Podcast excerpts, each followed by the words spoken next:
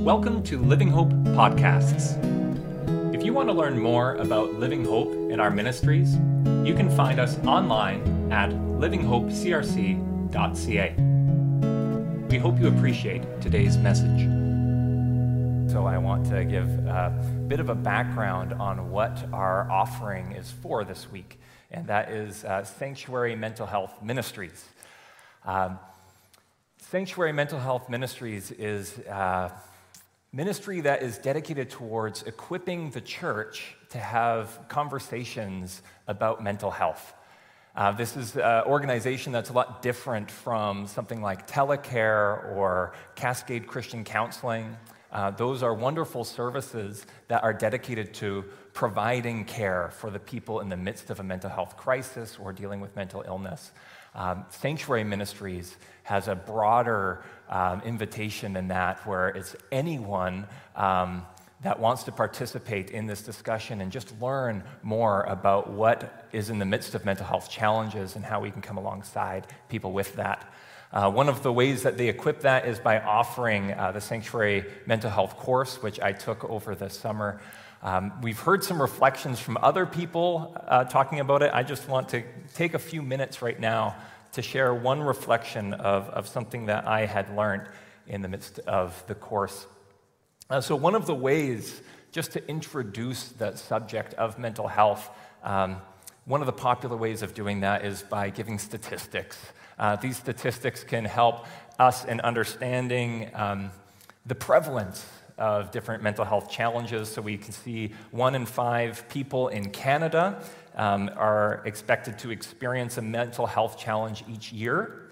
Uh, there's another statistic of one in 17 people struggle with a serious mental illness, or another one saying one in four families in churches have a family mem- member with a mental illness, or at least that amount. So, looking at those types of numbers, when we have a membership of 330 plus people and one in 17 people deal with a serious mental illness, that brings an understanding that this isn't just an ambiguous subject, this is a subject about people um, that are part of our congregation. Uh, something in here that I really want to point out and make sure we define well um, is the term mental illness. Uh, Mental illness is described as having a specific set of symptoms in how you are affected in your behavior, thoughts, and emotions. So, a mental illness specifically, when I use that terminology, it's something that is diagnosable. Um, it is often in the, the terms of anxiety disorders, depression, bipolar, schizophrenia, uh, some of these terms that we've heard before, uh, those would fit under mental illness. Um, but the subject of mental health goes much broader than that. So, a statistic that I would like to add is 100% of people are on a mental health continuum. Um, we all exist within a, some sort of spectrum of mental health and to have a little diagram that I've drawn, drawn here to um, understand this. All of us exist somewhere in the spectrum of languishing and flourishing. Uh, yeah, the mental health, just to define mental health a little bit better, um, a more clinical definition is it's a state of well being in which a person understands their own abilities so, that first part, you, you, understand your limitations. You understand what you can and you cannot do, uh, that you can cope with the normal stresses in life. So, it recognizes day to day we will have different stresses. If we're in flourishing, uh, we're able to cope with that well. Uh, we can work productively and fruitfully and make a contribution in our community. So, this definition of mental health also recognizes that we are made for community, and part of living into flourishing is being with others. So, flourishing mental health can cope with their stresses that come their way. They are resilient and self aware, balanced and adaptable, and able to enjoy life both as individuals and as members of a community. Now, on the other side, there is the languishing Languishing is found in a person who is in crisis, not able to maintain good social connections, Perhaps they've lost a sense of resilience in day to day stresses. And again, all of us are somewhere in this continuum between languishing and flourishing. Uh, an example of something that can bring us into a space of uh, languishing is, is, the death of a loved one. Uh, most of us know of this permission that's given, perhaps the, the regular stresses of, of going into work and, and the day to day things we put on pause, and, we give space for that, uh, that people can work through the things that they need to do, that they can have the tools to resource themselves in, in processing their, their pain and their loss. Um, being in a space of languishing doesn't mean that the person is weak or that there's something wrong with them. It's simply describing that space that some sometimes people are in where they need that extra, some extra tools to be able to work through uh, the hurts and, and the pains that they have.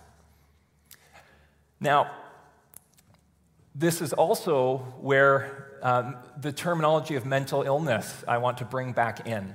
So, notice here uh, on the, the background here mental health in using this language between languishing and flourishing, um, you can have a diagnosed mental illness and be anywhere on this continuum. You can be in a space of flourishing, even. Um, if we def- use these definitions, um, you can be someone that has the diagnosed with bipolar who has a stable community that they're a part of, where they can have a degree of resilience in their lives, where they're contributing and experiencing flourishing in that way. Um, and I think this, this will provide um, sort of the foundation for today's conversation later when, we, uh, uh, when the message addresses some of this. That a, a person with mental illness can even be flourishing in their relationship with Jesus and with others. Uh, we see how, how terms like illness um, might be unhelpful in some ways when we use those as the primary identifiers, that, that mental health invites us into a deeper and broader conversation.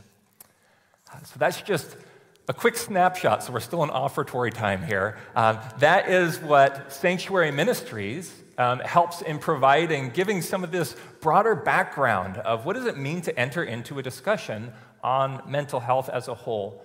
And what it doesn't do is provide the ending of that conversation. Uh, people that finished this course, um, we felt that we were just in the beginning of, of working into what does it mean to live into this well as a church.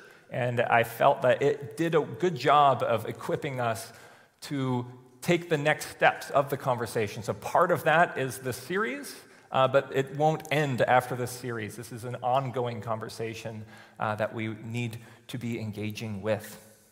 Um, a key component of uh, what made the Sanctuary course attractive is also the fact that they offer it for free. Um, and they rely on donations and the generosity of others to continue in their ministry. Uh, some of this is ongoing, where they're updating the resources they have. Uh, they also have things like a podcast that I would uh, recommend checking out, where different healthcare professionals give a Christian perspective of what it means to work with people with, uh, in mental health crisis or dealing with mental illness. it also gives some uh, people chance to give their testimony, their own stories of working through mental illness. Um, so I encourage your generosity towards Sanctuary Ministries as they help equip the church into this very important conversation. And I also invite your prayers um, for the church as we engage this subject um, over the next coming weeks and years. Uh, let's come before God in prayer. Lord God, uh, we bless you for all the many gifts you have given us, and we return these gifts as a token of gratitude, longing for the conviction and strength to offer our whole lives to you in service. We pray especially today for your blessing on sanctuary ministries and um, for whom these gifts are designated. Uh, may you bless them in equipping churches to uh, talk about what it means to live in the midst of um, mental health. Grant them the wisdom and discernment to be good stewards of these gifts We pray that they will be encouraged in their work, that their ministry may bear rich fruit in your kingdom through Christ our Lord. Amen. Uh, let's respond in singing a song, I Will Wait for You. Uh, this is a song that's rooted in the words of Psalm 130. Uh, Psalm 130 gives this invitation for people in spaces of languishing to wait on God. The, the words that are given in the psalm is, I will wait on the Lord more than watchmen wait for the morning, more than watchmen wait for the morning. Right, I invite you to open up your Bibles to Psalm 42. As you've probably already noticed, um, we're going to be beginning a discussion on uh, mental health today. And the avenue that this is going to look like uh, for the next two Sundays is going to be looking at Psalm 42. Uh, today's message is titled Through, Not Out, um, in recognition that uh, our mental health journeys is something that we are called to work through and something that we're not just kind of plucked out of um, in the midst of. Um, as we open God's Word together, let's come before Him in prayer. Uh, Lord God, thank you for giving us the Bible, uh, that through reading it, we can learn more about you and learn to love you more. Send your Spirit to help us understand your word and to help us grow. For Jesus' sake. Amen.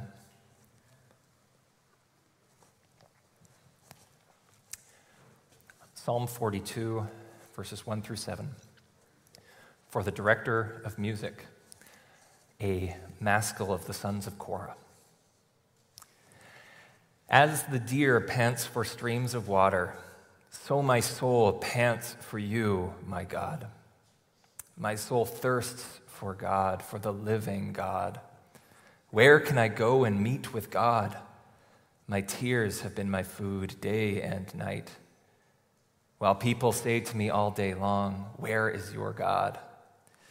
These things I remember as I pour out my soul. How I used to go to the house of the Lord under the protection of the mighty one with shouts of joy and praise among the festive throng. Why, my soul, are you downcast? Why so disturbed within me? Put your hope in God, for I will yet praise him, my Savior, my God. My soul is downcast within me. Therefore, I will remember you from the land of Jordan, the heights of Hermon from Mount Mizar. Deep calls to deep in the roar of your waterfalls. All your waves and breakers have swept over me. The word of the Lord. Thanks be to God.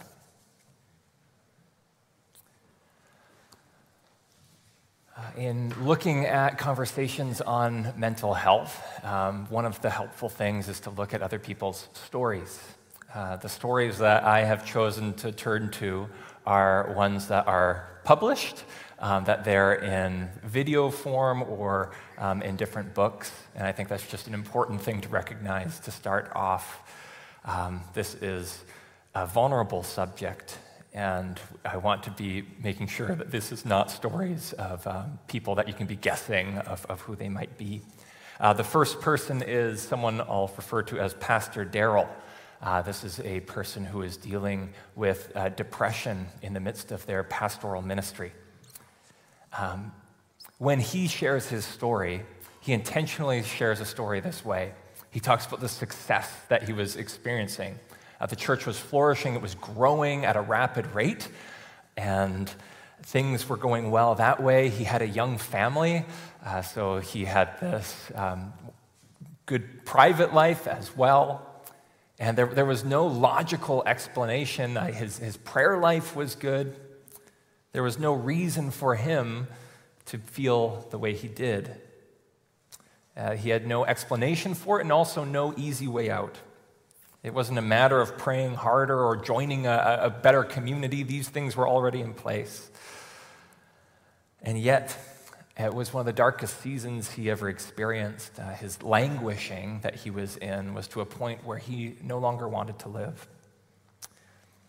Now, he opens up about this story uh, because it helps identify something about mental illness. Mental illness doesn't always work in clear cut lines. Lives can look successful, markers of happiness and fulfillment can be there.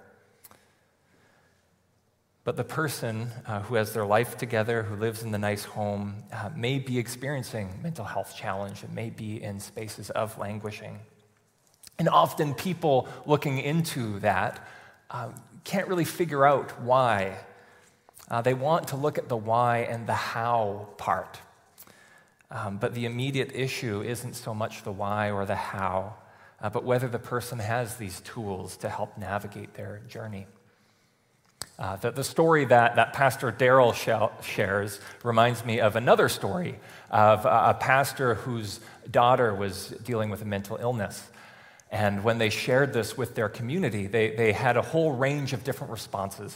Responses were um, included she's overthinking it, a real Christian wouldn't get sick like this, uh, faith can help overcome this problem, maybe it's God's punishment. Maybe she's overreaction. Just, just think of how many people have it so much worse. If we, if we could only get more perspective on this, then she might feel better. Some people even suggested that they kick her out of her house to help straighten her out. Others spiritualized it and simply equated it only as demonic attack.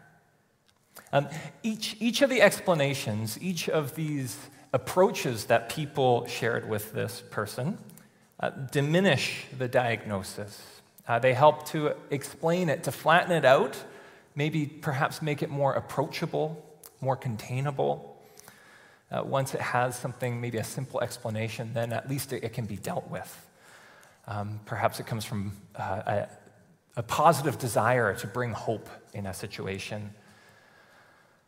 If, if it's just a negative phase or negative thinking, um, then all they need is positive thinking to get out of it. Uh, but to go back to that first person that I was talking about, Pastor Daryl, um, the way that he shares his story makes sure that we can't turn to these very simplistic um, answers. Um, out of his depression was in the midst of meaningful work, and no simple answers could be found. And this signals the importance of listening. Uh, by listening and validating the experience that a person has, you are refusing to flatten their experience to simply try to fix it. There is no just do this to feel better. There's something deeper going on that the person's journeying through. And I, I talk about this alongside Psalm 42 because this approach is modeled for us in Scripture. Uh, psalm 42 is a psalm that allows for this space. Rather than looking for simple solutions or pretending that everything's okay, we have in our Bibles a modeling to bring ourselves in the midst of our languishing and vulnerability before God. The psalm is not talking about mental illness. However, the experience that the psalmist is describing is one that a person with mental illness may identify with. Offering psalms like this, there's many psalms of lament, uh, depending on how you count it. It can be between kind of 30% or 60% of the psalms deal with lament in some way. Um, offering a psalm like this is not offering a quick fix. Uh, by turning to this psalm, we're not just saying, if you're in the midst of depression, just read this three times a day and you'll be cured. Uh, that, that's not how this works. Instead, it is giving a space for God to be present when the cure is not on the horizon. And this is part of Scripture. Uh, this should be part of our Christian framework. We know that pain is an inevitable part of life that it's even promised to us as followers of Christ. But somehow this is often missed. And that can complicate things. It can, it can make our journeys even more challenging if we aren't given the permission um, to enter into the, this languishing, if we just feel this pressure to get ourselves out right away, then we'll miss the tools that we need to perhaps see how Christ is with us and present even in the midst of suffering. The psalmist cries out, My soul pants for you, it yearns for you, my God. My soul thirsts for the living God. Uh, the person is admitting to feeling vulnerable, distant from God. They are saying, I feel desolate, I feel dry, I feel exhausted. Is God there? Is God listening? The psalmist asks, When can I meet with God? Um, the, the, language in there, this is a, it's a psalm, so it's poetic, um, and it's hard to translate. Uh, that it, it, could be translated more literally. Um, when can I be before God's face? When, when can I be in front of God's face? And, and that language of God's face should be familiar to us. We, we hear it often at the end of our services, this blessing. The Lord bless you and keep you, make his face shine upon you, turn his face toward you and give you peace. The, the, the, sense that God's face is associated with God's presence. God turning his face towards you is what gives peace, what gives a sense of this wholeness. And here, the psalmist is saying, Where can I go and be in front of God's face? Where can God's face, where can God's presence come and be with me? Because he's in a space where he doesn't feel that peace and he doesn't feel that presence of God. And this kind of words gets incorporated into the community's songbook. Uh, this gets put into the, the Psalms, which are there to teach us how to pray. Uh, the next line uh, gets uh, perhaps more visceral. My, my tears have become my food day and night as they say to me all day long, Where is your God? Uh, so the, the tears, that the person cannot eat anymore, and the tears themselves have become their food. This is someone that's clearly languishing within. Uh, your, your, translation might say, while men or, or while my enemies say, Where is my God? Uh, but again, um, looking at the translation there, the, the word is simply they. Um, and there is a, a, perhaps an invitation to consider that the tears themselves maybe offering this questioning that we have here, that, that each tear um, brings this reminder of, of the pain that is within. And they ask all day long, Where is your God? The psalmist, again, is naming this before God. The biblical response to grief um, requires that we learn multiple languages. Uh, so, uh, for a time, I lived in Guinea Bissau, a small country in Western Africa. And if I wanted to get around anywhere, I had to learn uh, Portuguese Creole, the, the, the, language that they spoke, because nobody spoke English there. Uh, it wouldn't help if I just spoke English louder to the people to try get somewhere. Like, you, you need to be fluent in that type of language to be able to navigate your way through that type of journey. This is sometimes how lament is understood it's giving language for the spaces of darkness, challenge, lostness that we might feel. There are many, um, this is a critique that's particularly given to the church in North America, that are monolingual in their faith lives. Knowing the language of hope and happiness, they're very fluent in that, but are lost when it comes to the language of suffering, brokenness, disappointment, or perhaps a deeper biblical understanding of what joy is. Adding the language of lament recognizes that happiness and a general lack of anxiety um, aren't sure signs of the presence of God.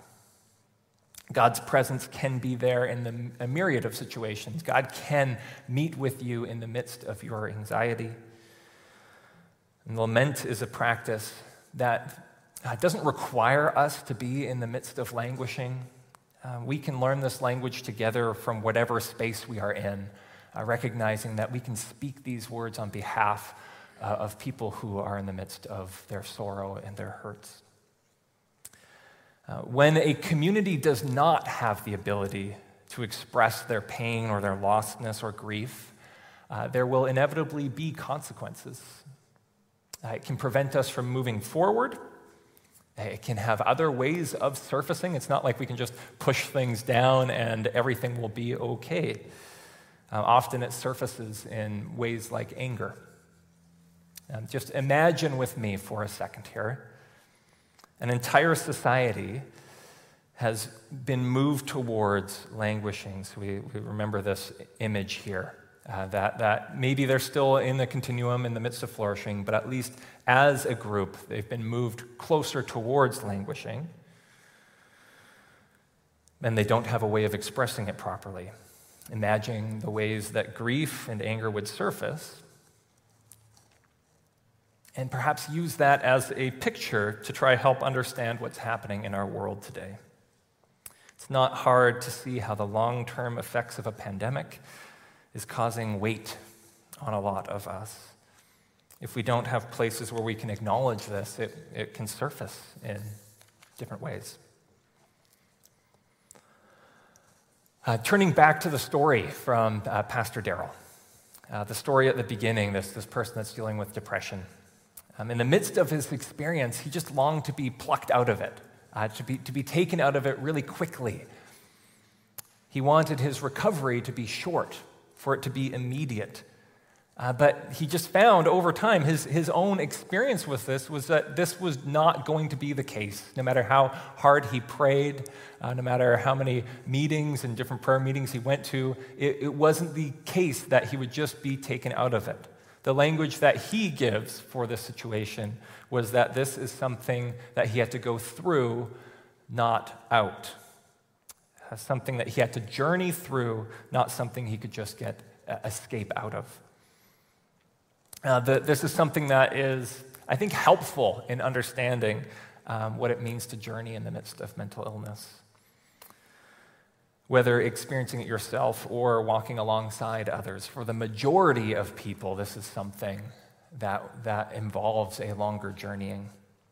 And the metaphor of journey is also helpful in, in describing mental health. Um, often we can describe it in terms of different stages that people will work through. Um, and those stages can help us in understanding the different things that we can anticipate to, to see. Um, but it can give the wrong impression that there's a linear way of working through things. That, that we can expect, I've gone through this, and then next will happen this, and that it's just a nice, straight, and easy path. Um, a helpful visual, perhaps, is the recovery journey looks a little bit more uh, like this uh, that there are twists and curves, uh, that you will, um, the path isn't straight, the destination isn't necessarily clearly labeled. Uh, we don't know what the end marker actually is. Uh, perhaps there will be pauses, detours, steps backwards. The trail may loop at points. Uh, it might not always make sense. Um, but to, to be in a space where you are paused, to be in a space where you're, you're moving backwards, doesn't mean that you're not on this broader continuum towards recovery. It simply is a signal that we are complex people in a complex world, uh, navigating the different challenges the best ways that we can. So, just important to recognize here uh, recovery can look different for different people. Uh, for some people, recovery might be uh, a complete alleviation from the symptoms of, of mental illness. Uh, for some people, they, they are diagnosed with a mental illness, but they're not experiencing any of the symptoms anymore, and they are able to work healthily into that. They can be in that space of flourishing without those symptoms. But for other people, it, it can mean being on this lifelong journey and experiencing symptoms of mental illness, but still experiencing flourishing. Um, it may mean living a full life in the midst of the community while experiencing ongoing symptoms. Uh, for, for Pastor Daryl, again, uh, the calling was of going through, not out. It gave him permission to see the tools that he needed, uh, tools like lament. Now, uh, something I want to be clear on as well is that uh, lament is important, uh, but so is praise. Um, they're both part of the Psalms, and they're both part of this psalm. Um, it, it, doesn't just require people to lament. He doesn't just say, um, I, I, long and thirst for God and end there. Um, it gives direction to lament and points towards hope. After saying, Why are you downcast, O my soul? Why so disturbed within me? He says, Put your hope in God, for I will yet praise him, my Savior and my God. Uh, there's, there's an intentional putting on of hope in the midst of their languishing. The psalmist declares to God to be Savior and God, even in the space where they are downcast. Um, it, it, the, the line before um, hasn't changed. They're still in that space of languishing, yet there is this intentional placing our hope in God. I, I find this line, um, I will yet praise him, uh, to be an interesting one. Uh, the person, it's, it's in future tense. Uh, the person doesn't feel God's immediate presence, yet assures themselves that there will be a day when they praise. Um, in reading through some different people's experiences of depression, I found one person captured this reality really well. Um, they said that it was really helpful, actually, to be in the midst of people who were worshiping and what she called um, happy clappy, um, even when they were in a space of languishing. Uh, so they would be in a space where they were crying and, and they would feel like a, a, wreck, as they described themselves. Um, but even though they felt this way, they knew that there were people willing to be alongside them, that these people were not forgetting a truth that they couldn't grab a hold of at the time. And I love the language that this person used to describe that, that others weren't forgetting a truth that they just couldn't grab a hold of. Uh, this person had not ceased to believe. They simply couldn't hold on to for themselves the sense of happiness that they longed to experience in the presence of God. But she had hope from being part of a community that held on to this for her as she looked towards a future that would proclaim, I will yet praise him.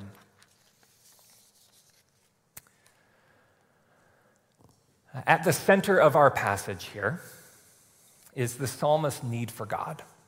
And this is something that all of us experience, something that we experience in our souls. The desire for God is like thirsting for water in a dry land.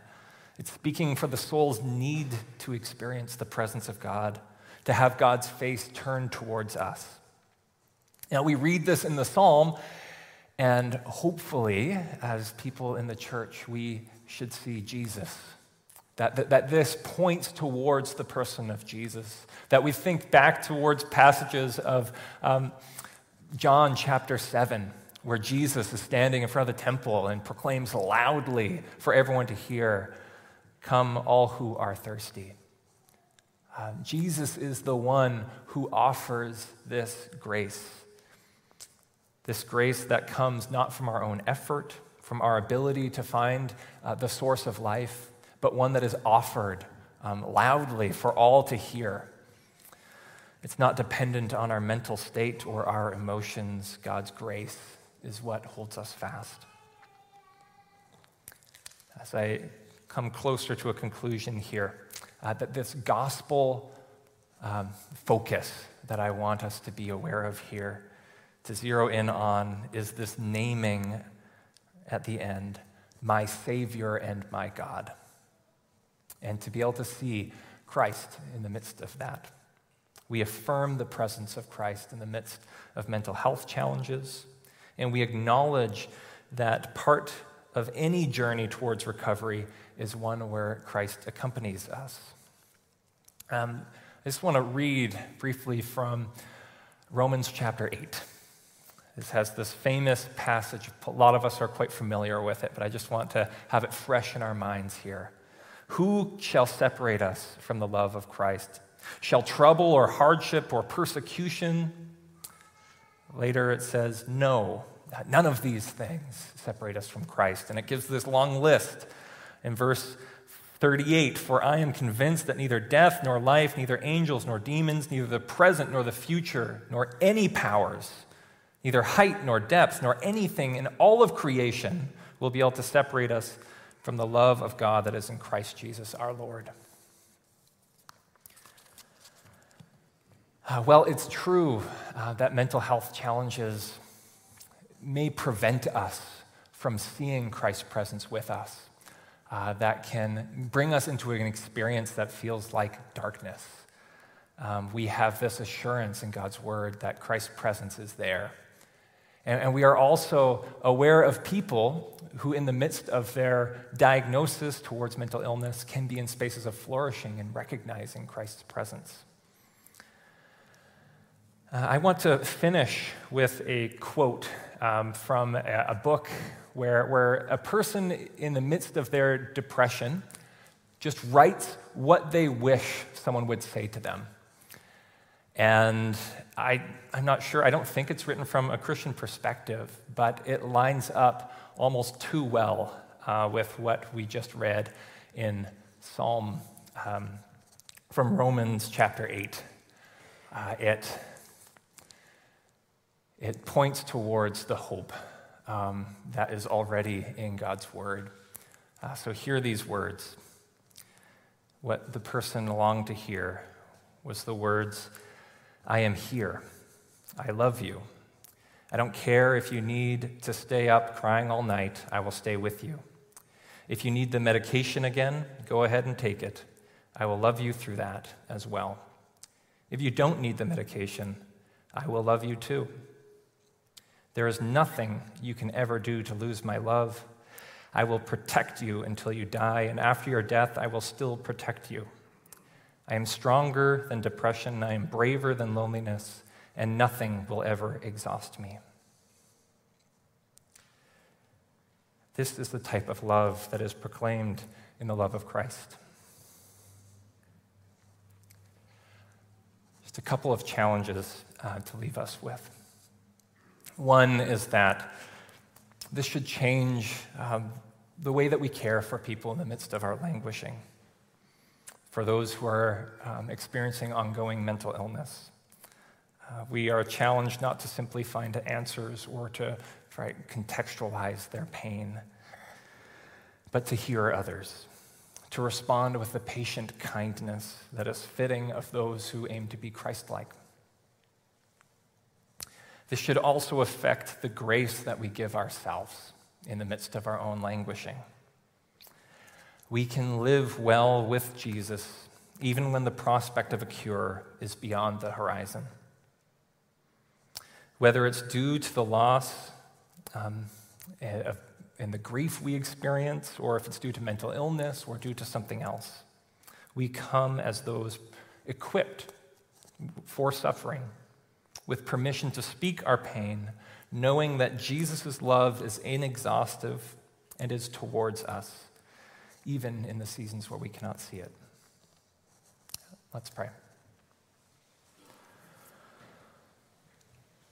Dear Lord, thank you for the ways that you have created us in all of our complexities, for the salvation that you give us, the grace that you so freely offer Help us to accept it, to acknowledge it, to live in a way that reflects your grace.